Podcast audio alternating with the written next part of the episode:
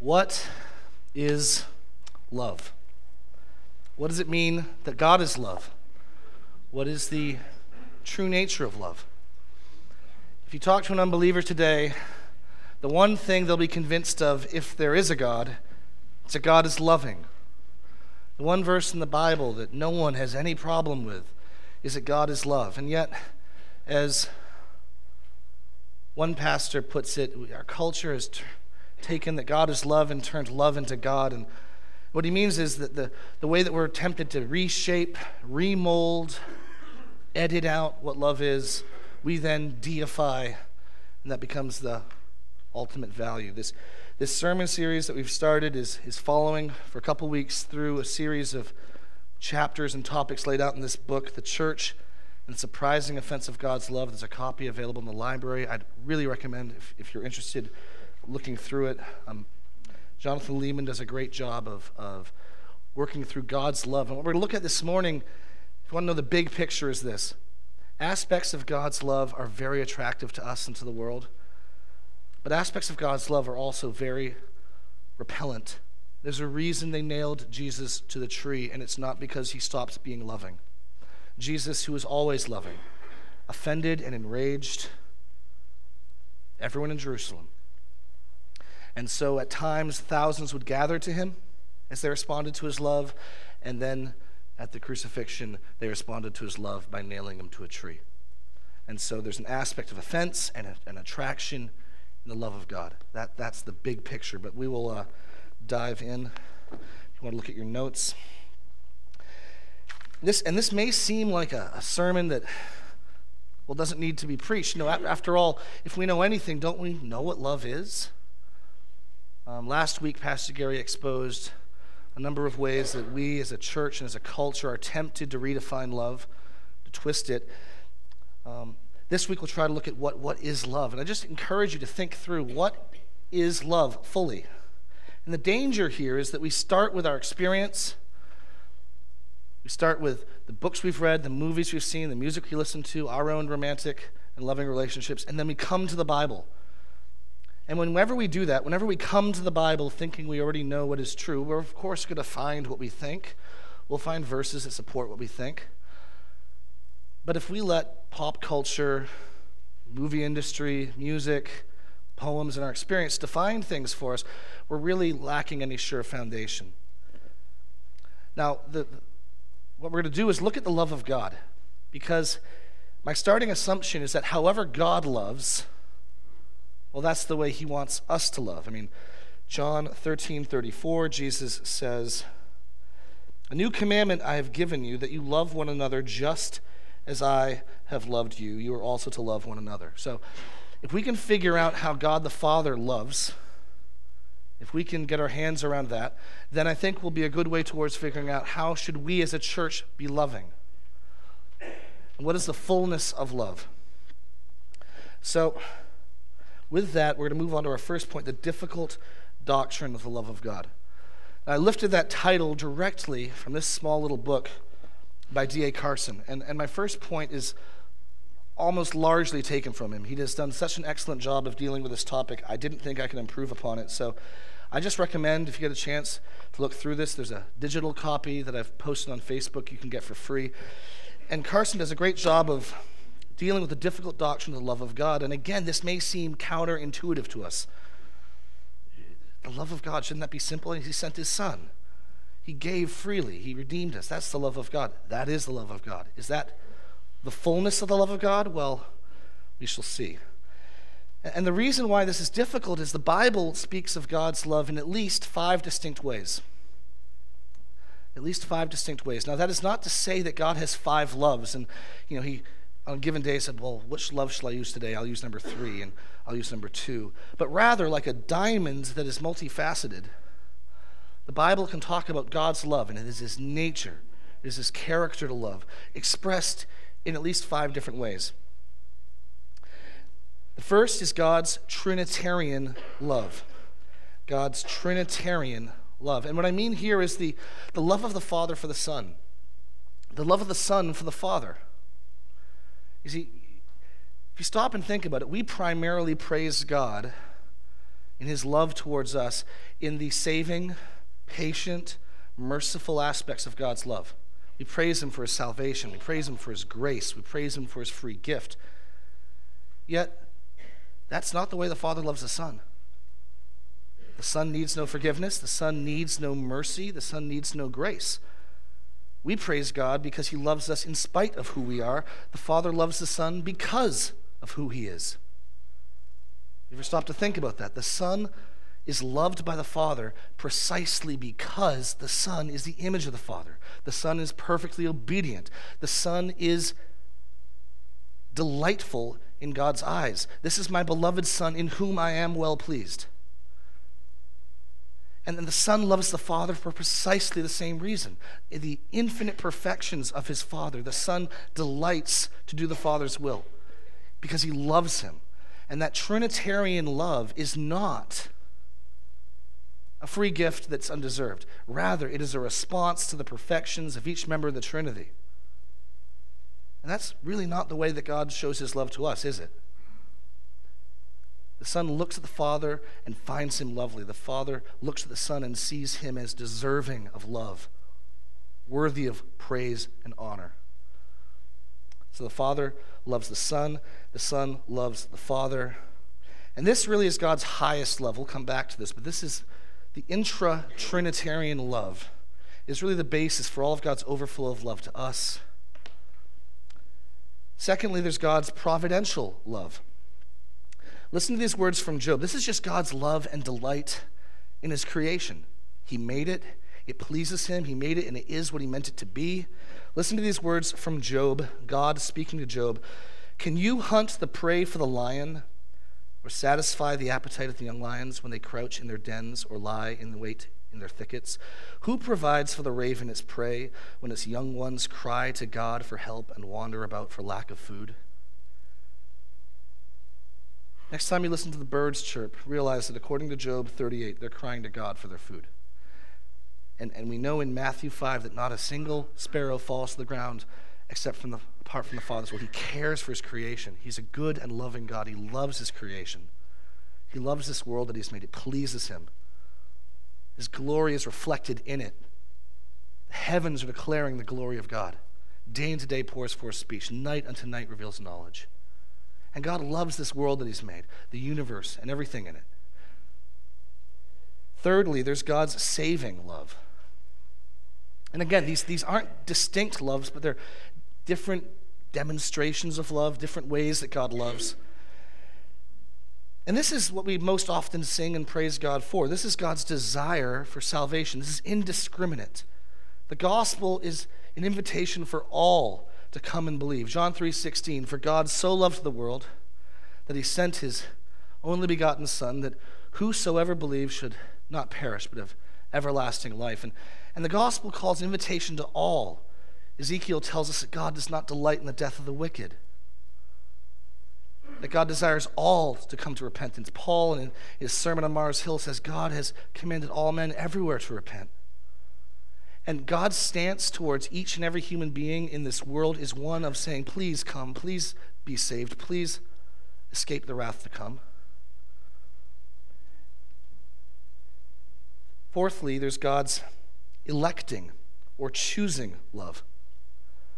And this is where we start to get a little bit more uncomfortable. But listen to these words in Deuteronomy as, as Moses is on the plains, and, and turn, if you will, to Deuteronomy 7. Moses is on the plains in front of Sinai he is addressing the generation of Israelites who will enter and possess the land, and he is reminding them of who their God is and what he has done for them. And there's no denying that God has a special relationship with the nation of Israel and a love and an affection for them that he does not have for the Canaanite, for the Philistine. And Moses is trying to explain why is this? In Deuteronomy 7 says, It was not because you were more in number than any other people that the Lord has set his love on you and shows you. For you were the fewest of all peoples, but it is because the Lord loves you and is keeping the oath that he swore to your fathers. That the Lord has brought you out with a mighty hand and redeemed you from the house of slavery, from the hand of Pharaoh, king of Egypt. Now, do you see that? It's not because you deserve it. It's not because there's something special about Israel. Why does God love them? Because he loves them. I love that. It's not because you are more numerous than any other people that the Lord set his love on you. For you the fewest of all peoples, but it is because the Lord loves you. It, God just chose to set his love upon them in a special way that he didn't choose to set upon others. This is God's free choosing or electing love. And he places this love on whom he wills. Turn a, a two chapters over to Deuteronomy 10.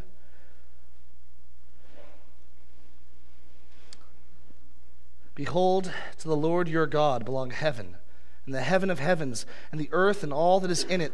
Yet the Lord set his heart in love on your fathers and chose their offspring after them, you above all peoples, as you are this day.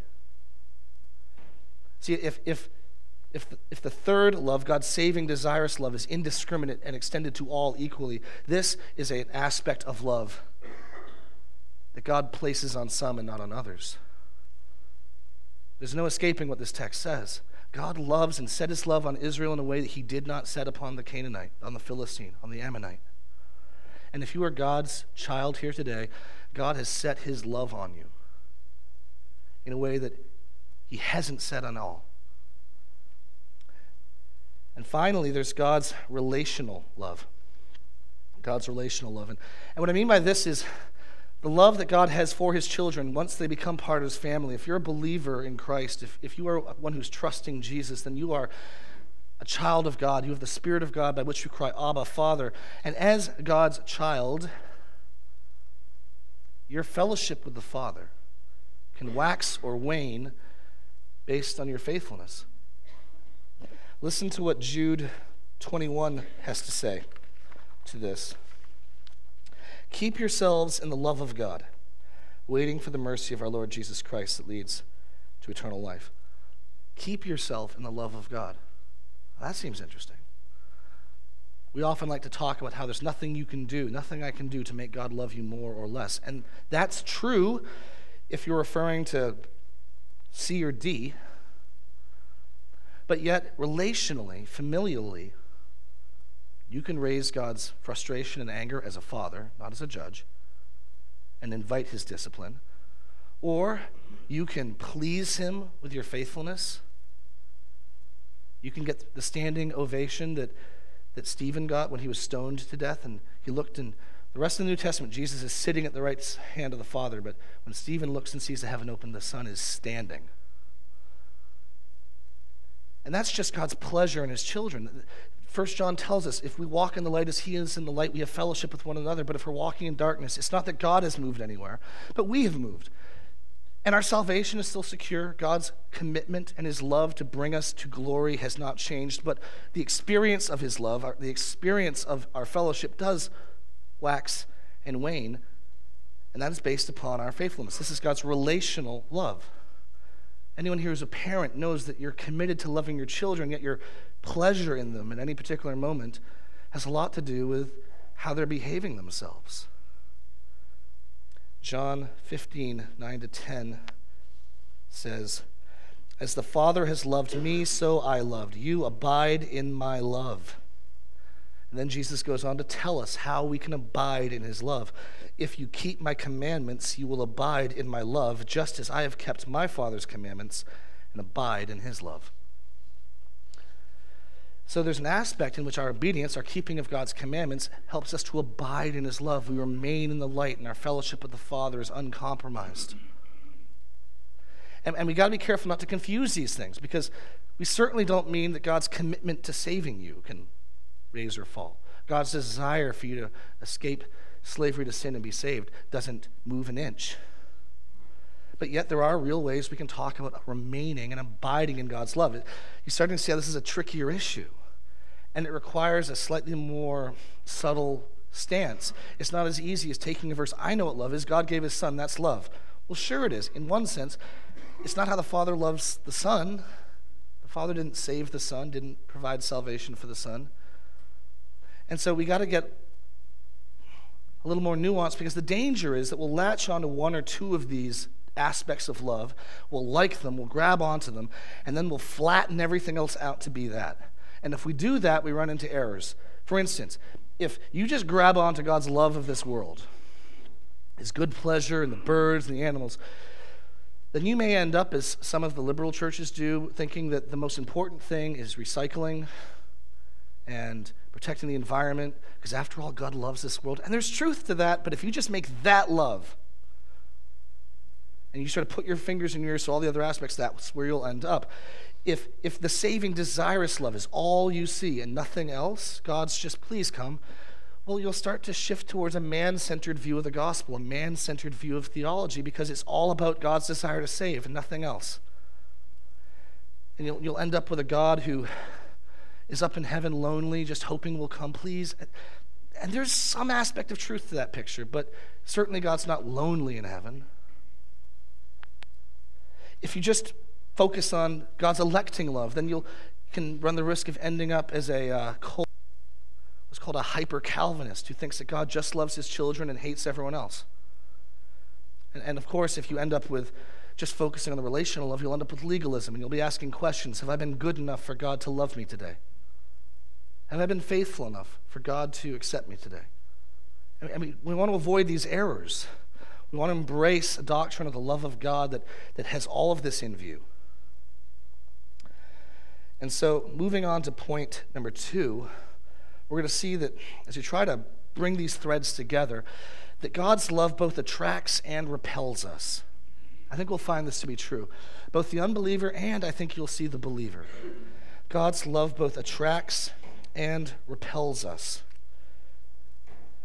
Now, the reason for this is because that aspects of God's love are both conditional, unconditional, sorry, are both unconditional and and I, and I really wrestled with trying to find a word here. The blank's going to be conditional, but I don't really like it. But I couldn't find anything I liked any better.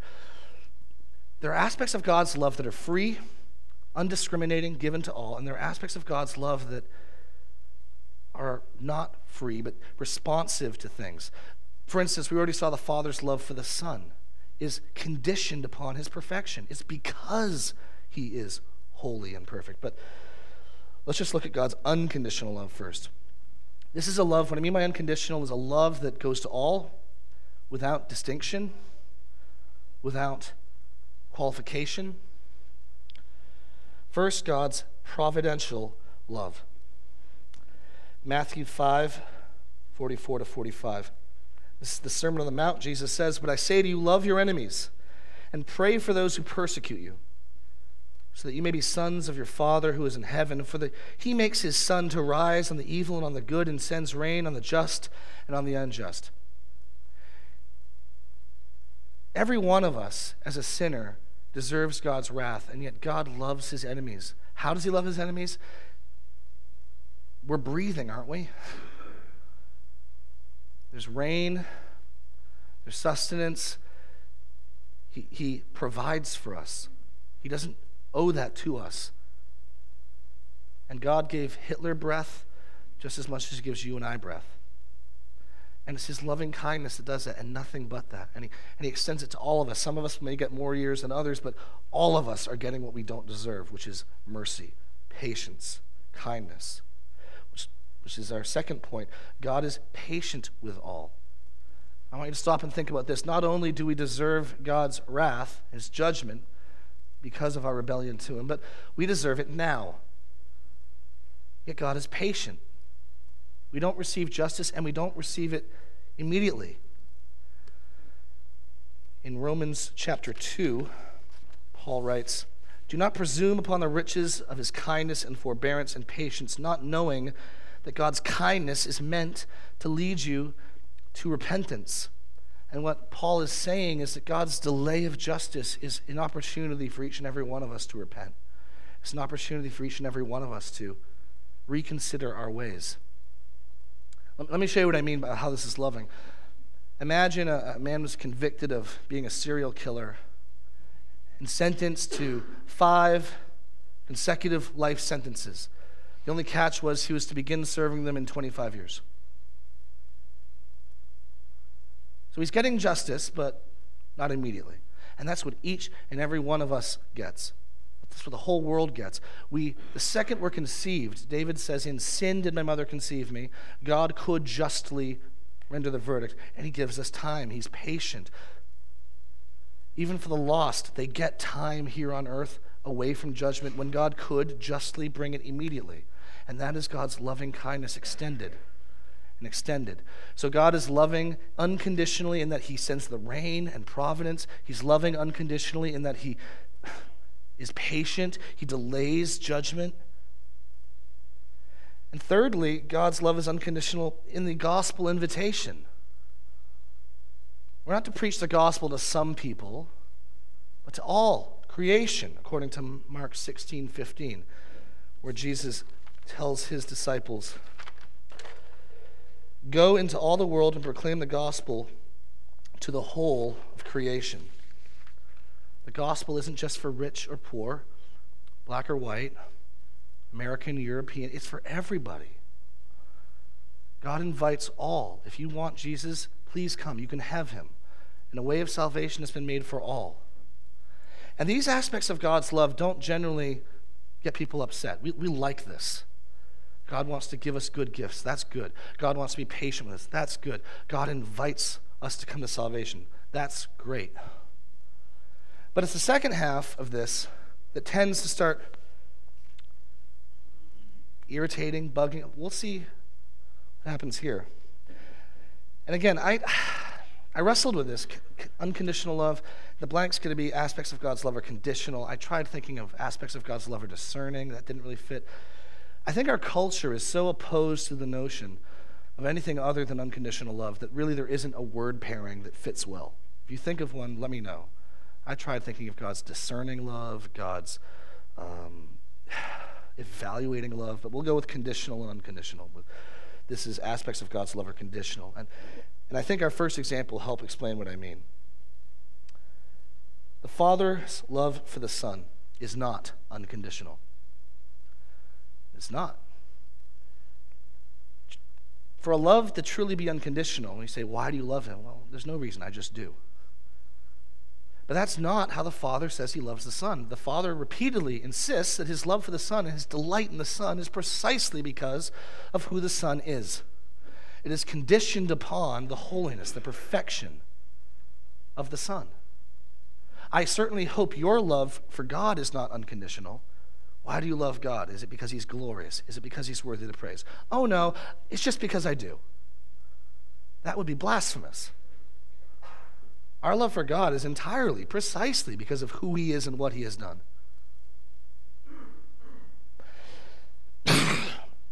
and this is where it starts to irritate people because God's committed to God. The Father's love for the Son, the Son's love for the Father. These are the utmost affections in the Trinity.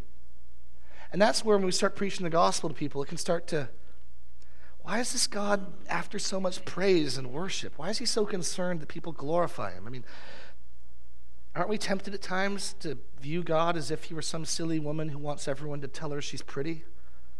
Why would a perfect God be so concerned about praise? And, and, and so we start to downplay those elements. We shift the gospel to be more man centered. See, we tend to feel most loved when we are made much of, and we think of love as that which praises us, that which shows our value and our worth. And that's what we want from God. And so we'll even write songs where we try to praise God that way. I was so thankful to, uh, to Dan Barth for altering the lyrics to one of the songs the cantata sang at Christmas. I want you to think about this. The song Above All, above all powers, and like a rose trampled on the ground. In the Garden of Gethsemane, when Jesus is sweating as if drops of blood, really contemplating the weight of the wrath of God, the guilt of our sin, when he's there and he says, Father, if it is possible, please let this cup pass from me. What is the reason, ultimately, why Jesus goes to the cross? The text is clear, and it is not Jesus saying, I'll do it for them. It's nevertheless not, not my will, but yours be done. The ultimate reason why Jesus goes to the cross is his love and commitment to the Father. He did not think of me above all. He did think of me, but not above all. Jesus loves me, but he loves his Father more. And that statement right there may very well start to say, well, then, does he really love me? And, and if you're wrestling with that thought, it just shows how much we've bought into this. That if Jesus loves the Father more than me, then we're just tempted to start thinking, well, does he really love me? But that's only because we want to be number one. We want to be on the top pedestal. We want to be made much of. And why can't it be that the Son's love for us is infinite, amazing? That Paul can say things like that we would grasp the height, the depth, the width, the breadth of Christ's love for us. Why can't that be true and yet at the same time say, but his love for the Father exceeds even that? But we're tempted to think, if that's true, then I don't really feel loved. And that's only because we're conditioned into this if I'm not the most important thing, if I'm not the most valuable thing to you, then you don't love me. We've bought into this notion of love as unconditional affirmation. God loves us.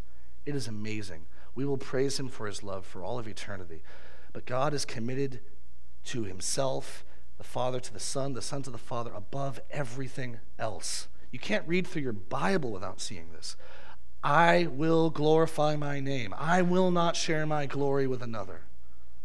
It, it's on every page. And alongside of that is God's amazing, unfathomable love for us. It is true. And yet it is not his highest priority. And that can offend us because it means that this world and the gospel is not ultimately about us. We are not the center of the universe. God is. God is. And people begin to get offended when they start hearing this. Because it's not all about them. And if it's not all about me, I don't feel loved. Secondly, the gospel invitation. We've seen that the gospel invitation is unconditional in that it extends to everyone. All are invited. There is no cost, there's no payment necessary. Anyone can be saved who wants it. And yet, on the other hand, the gospel precisely brings the condition that you must repent and believe. What happens to unrepentant, unfaithful, unbelieving people? Do they receive God's covenant love? Do they receive the spirit of adoption by which we cry, Abba, Father? No. It is conditioned on faith. It's unconditional that the offer goes to all. You're all invited to the wedding, right? But you got to show up. You're all invited to be saved, but you've got to put your faith and trust in Jesus. And again, this is what the world finds offensive. It's not saying Jesus died for you that's offensive, it's any other attempt to get to God is going to fail. That's where the world doesn't like it so much. Turn to Psalm 7.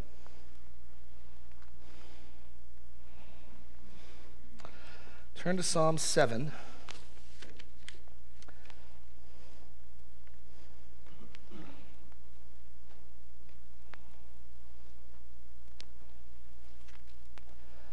Psalm 7, 11 to 13.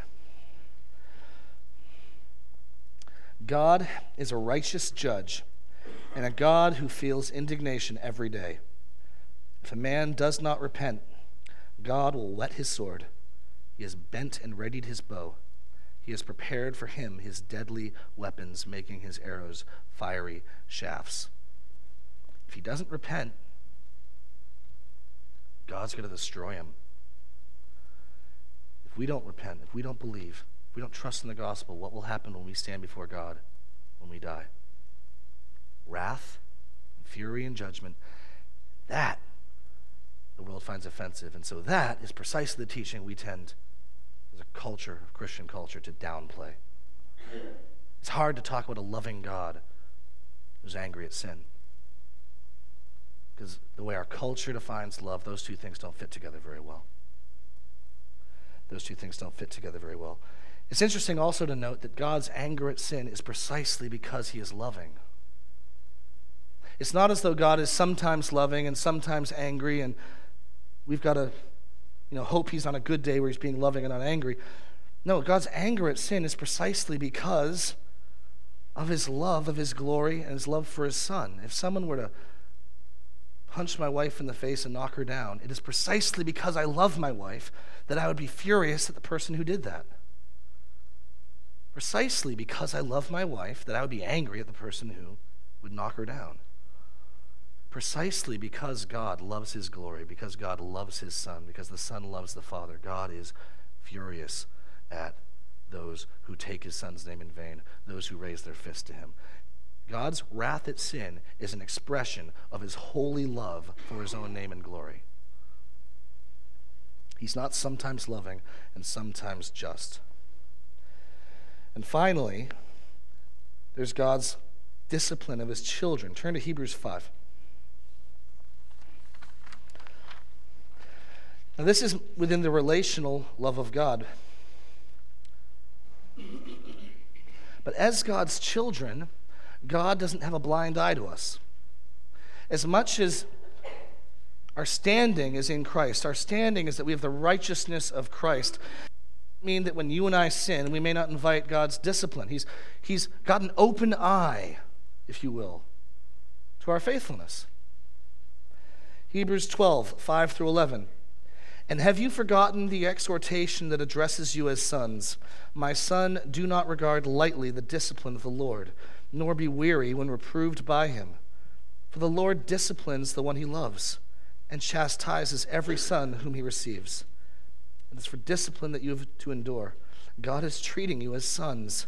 For what son is there whom his father does not discipline? If you are left without discipline, in which all have participated, then you are illegitimate children and not sons. Besides this, we have had earthly fathers who disciplined us, and we respected them. Shall we not much more be subject to the Father of spirits and live? For they disciplined us for a short time as it seemed best to them. But he disciplines us for our good, that we may share his holiness. For the moment, all discipline seems painful rather than pleasant, but later it yields the peaceful fruit of righteousness to those who have been trained by it.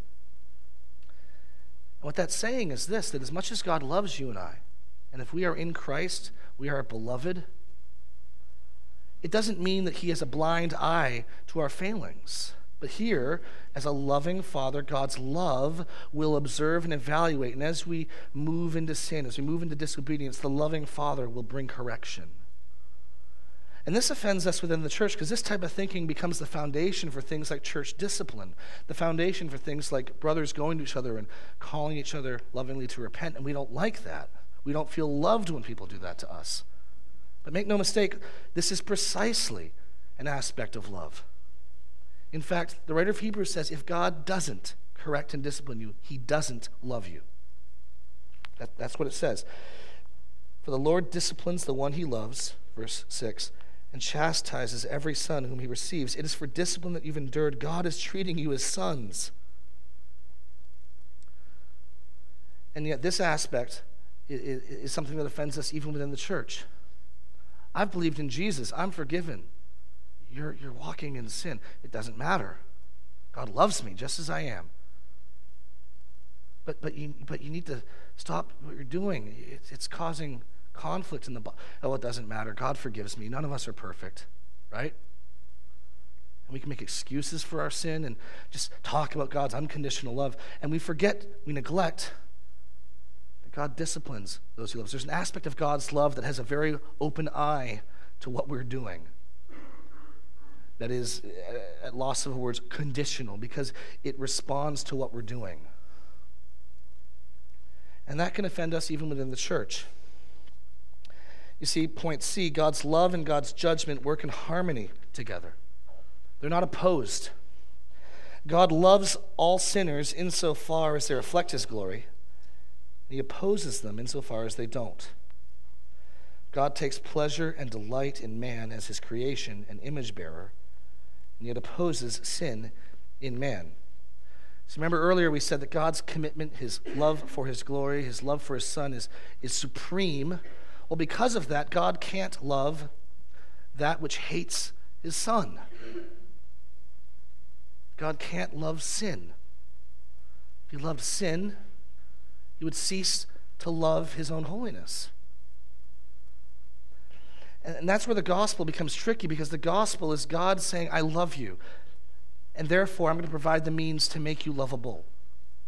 I will send my son to die on a cross for you so that you can be transformed because you are not fit for love right now because we are all wicked and sinful. And the hope, the end of the gospel, is that we would be made without spot or blemish, conformed to the image of God's Son, in his presence, beholding his glory. See, in some senses, God's love is unconditional, and in some senses, it's not. And it's a very hard concept to come up with. One guy I was reading came up with the term contra conditional, but I found that that was just complicated things even more. The point being that God's love unconditionally goes out to all and invites all to come, and the world loves that. But God's love also, when it finds us in the gospel, wherever you're at, judges you as unworthy. The gospel message is an announcement of our unworthiness, of our sinfulness, of our inability to please God on our own. And that offends us. So, finally, how then should we as a church model God's love. This is God's love. If God's love has aspects of unconditional nature and aspects of, for lots of words, conditional nature, how then should we love? Well, I've got a working definition here. Love is an affirmation and affection for another and their greatest good in Christ. Love is an affirmation and affection for another and their greatest good in Christ. And, and that's chosen carefully. It's an affirmation. I'm happy, if we're loving, we are genuinely pleased and happy that you exist. You bear God's image after all. The gospel is here for you. And it's an affection. It's not just a logical fact, but it engages our emotions, and we are genuinely pleased and loving and happy for you. But it's directed not just unconditionally, like, I love you just the way you are, period, full stop, but rather, our love is one that loves you the way you are and wants the best good for you in Christ. And in that sense, our love has a direction and a movement. So let's look at first a genuine concern for the needs of others. If we're a loving church, if we're a loving body, we will have a genuine concern for the needs of others. Paul writes in Galatians 6:10, "So then, as we have opportunity, let each of us do good to everyone, and especially to those who are of the household of faith." Jesus tells us if our enemy is thirsty, give him a glass of water. If we're struck on one cheek, turn the other. If we're asked to walk one mile, go two. And this is unconditional in, in aspect. To everyone, we're to be loving. If, if, if you come across someone who has need, the parable of the Good Samaritan shows us that everyone can be and should be our neighbor.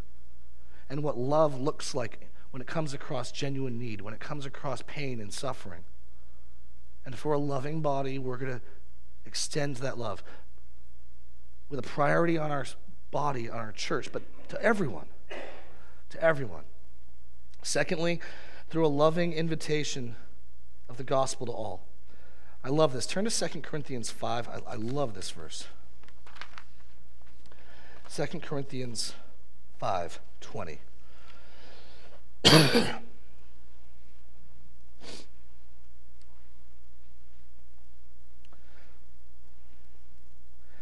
Therefore, we are ambassadors for Christ, God making his appeal through us.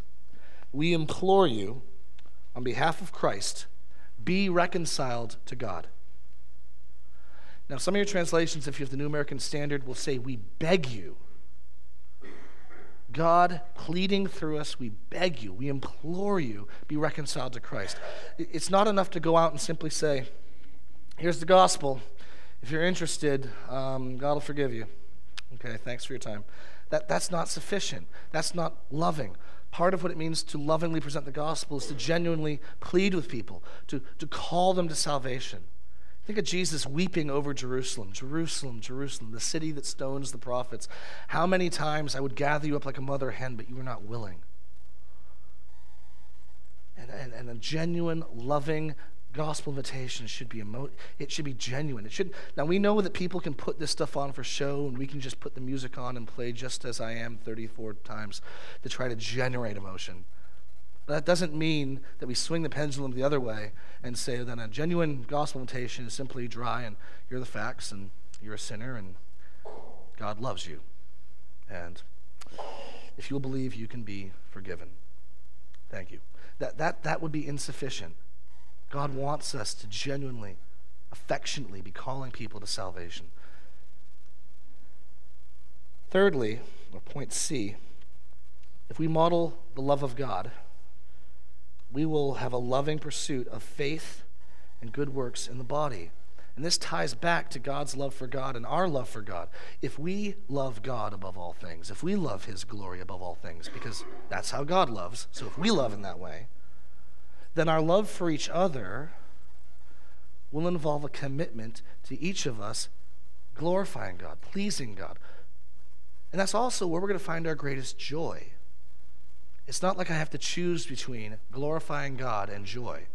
We were made to be most fulfilled, most rejoicing in our glorying of God.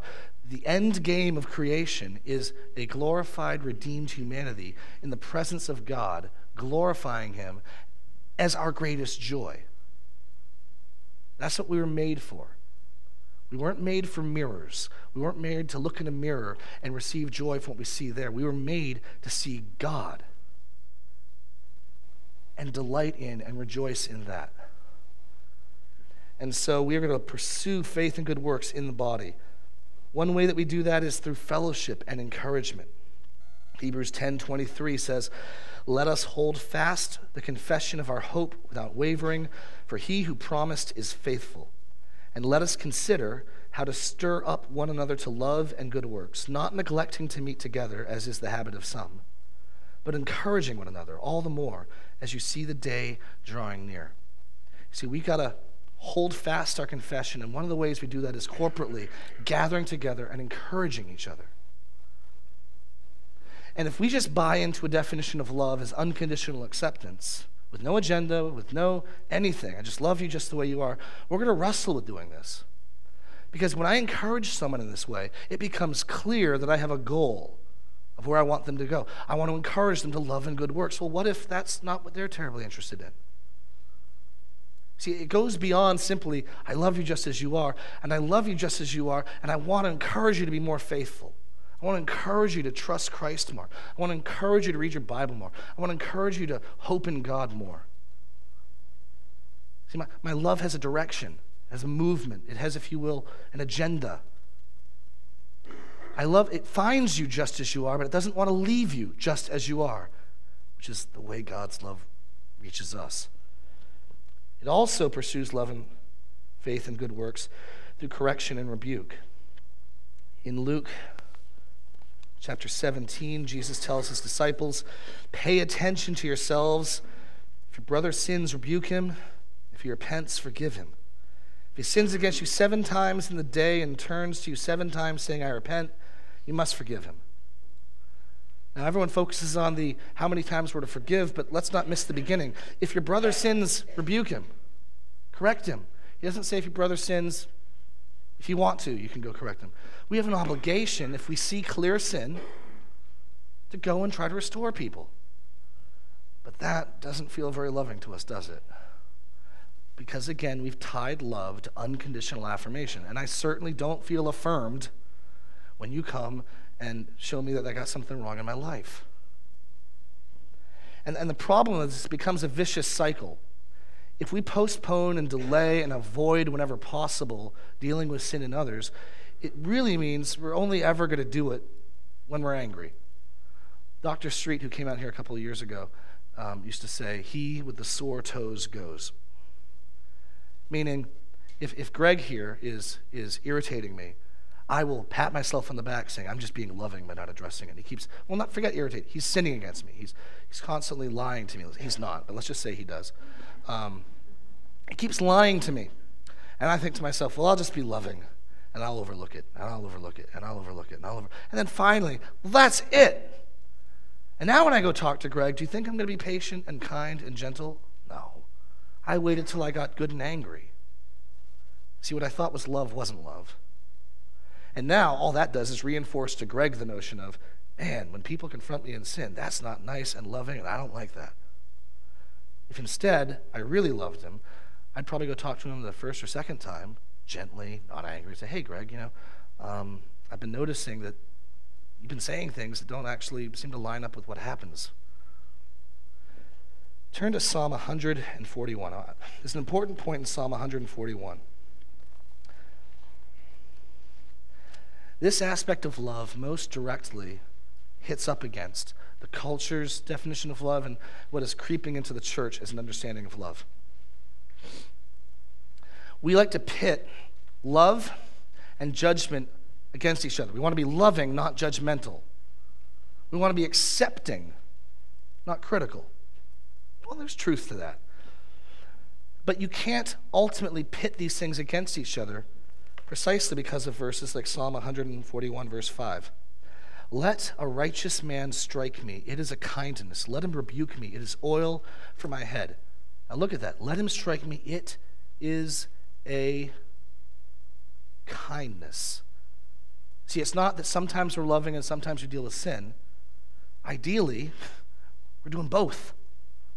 Yes, we can confront in unloving ways, but we can't ultimately allow a dichotomy that says there's loving acceptance and there's dealing with sin. Any parent here knows that one of the most loving things you can do is correct your children. It would not be loving for me to let Abner simply eat what he wants to eat because that would just be Nutella and juice. Right? I am loving to my son precisely in that I feed him things he doesn't want to eat. And if he doesn't want to eat it for long enough, I'll insist he eat it. And if he gets mad and starts talking back to his mom, I'll correct him because I love him. We, we get that with children. And, that's, and the parent who doesn't do that isn't really loving their kid. And, and somehow, when we leave the notion of children and, and deal with people, we, we forget that. We just think that wouldn't be loving. I, wouldn't, I don't want to be seen as unloving. And so we, we allow people to walk by us, and we don't lovingly try to help restore and, and, and deal with things. It is a kindness. God disciplines his children whom he loves, and if we love one another, we are going to lovingly come alongside and say, Hey, I think I see something in your life that maybe you're missing, and I want to help. I want to help you be more like Jesus in that area. We don't wait till we get angry. We don't wait till we're peeved. And we pull the log out of our own eye first, as Jesus tells us. We don't want to be hypocrites. But after we've dealt with whatever we've got going on, after we've dealt with the log in our eye, Jesus says, You go and restore your brother. He doesn't say, Pull the log out of your own eye and stay home and do nothing. He says, Pull the log out of your eye, then go and restore your brother. Finally, we will model God's love by marking out the people of God. Marking out the people of God. Turn to Matthew 18.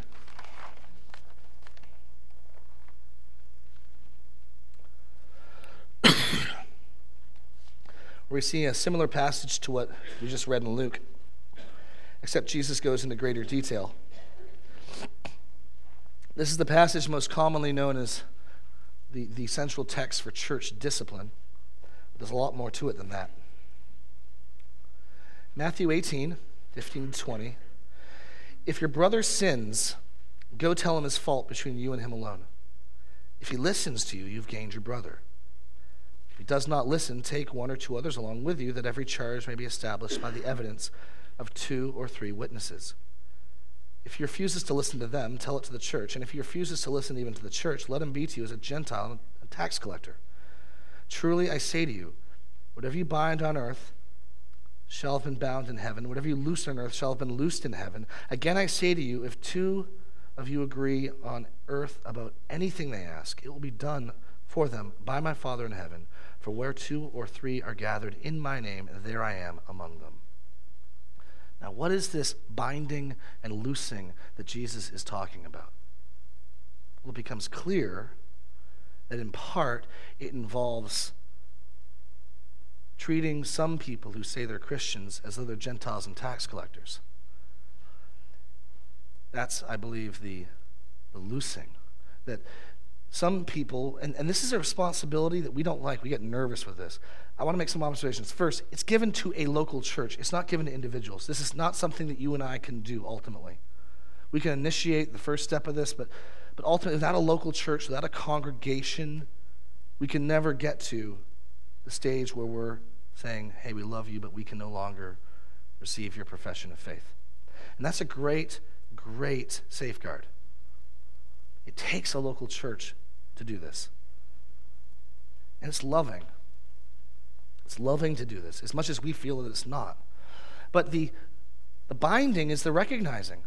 The binding is the is we, we accept, we acknowledge, we rejoice in your profession of faith.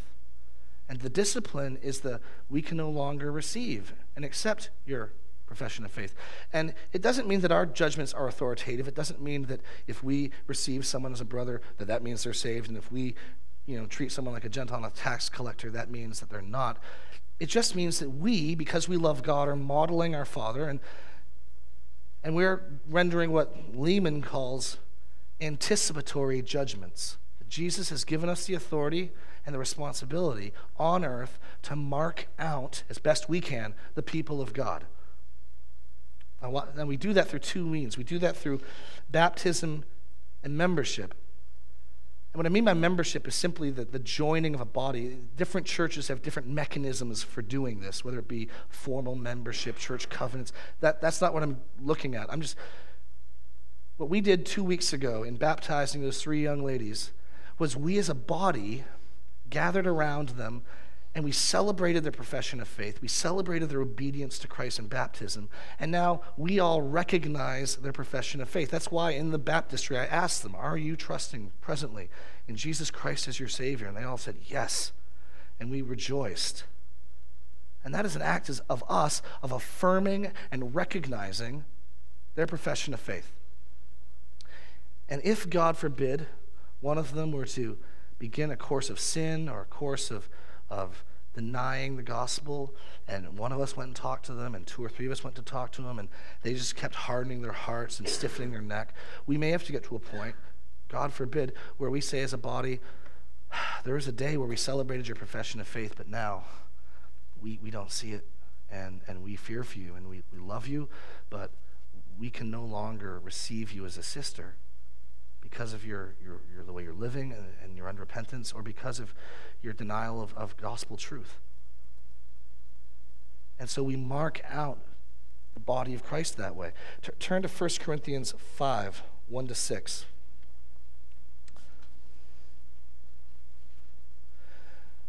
This is, this is an example, a case in point of this principle. And it's only if we grasp the dual nature of love that we're going to start to get comfortable with these things. Instead of doing what most churches do, which is, yeah, yeah, I know that these passages are here, but I don't want to read them, look at them, meditate on them, or do them. And if we do do them, we do them begrudgingly. We do them only when we have to. We do them as a last resort. And I'm referring to the entire process of dealing with sin. Of course, the delivering as an unbeliever is, is the last resort, of course, but do we view active, ongoing correction as a healthy thing? Like my body's white blood cells hopefully are attacking the flu that's in me right now. I view that as a very good thing in my body. I'm glad that my white blood cells are not unconditional in their acceptance of everything in me. my white blood cells have an agenda that my body be healthy, whole, and as a body, as a local church, we should have that same goal. We should do it in love.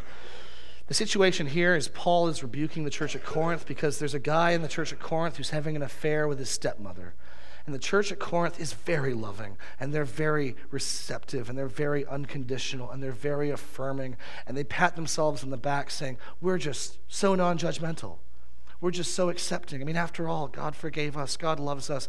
God doesn't judge us. So who are we to, to say anything to this guy who's sleeping with his stepmother? And Paul lets him have it. It is actually reported that there is sexual immorality among you, and a kind that is not tolerated even among pagans. For a man has his father's wife, and you are arrogant. They're proud of it. Look how non judgmental we are. Because they think that's love. Ought you not rather to mourn? Let him who has done this be removed from among you. For though absent in body, I am present in spirit, and as if present, I have already pronounced judgment on the one who did such a thing. When you are assembled in the name of the Lord Jesus, and my spirit is present with the power of our Lord Jesus, you are to deliver this man to Satan for the destruction of the flesh, so that his spirit may be saved in the day of the Lord. Your boasting is not good. Do you not know that a little leaven leavens the whole lump? You see, there are two loving purposes in this. The first is seen, and it ultimately prioritized this man's salvation. See, they're not delivering this guy over to Satan because they hate him now and they shun him now and they look down their noses at him now. They're, they're delivering him over to Satan. They're saying, we, we have to pull our hands off of you. Precisely because they want him to see the Lord on the day of judgment. Precisely because they want his faith to be proven to be true. Precisely because they want him to repent and not perish. And I guarantee you, on the day of judgment, that man will find that a very loving thing indeed. If someone is asleep in a burning bed, you wake them up, even if it's going to disturb their sleep. And if someone among us is self destructing in sin, we are not loving them if we just pass them by. And secondly, it's loving because it's loving for the purity of the body.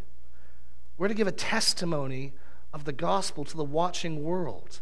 And Paul says, a little leaven leavens the loaf. If, if we leave gross sin undealt with, it'll spread like gangrene, Paul says elsewhere. And the world watching will, the world loves to mock and delight in preachers, Christians, pastors who self destruct in sin.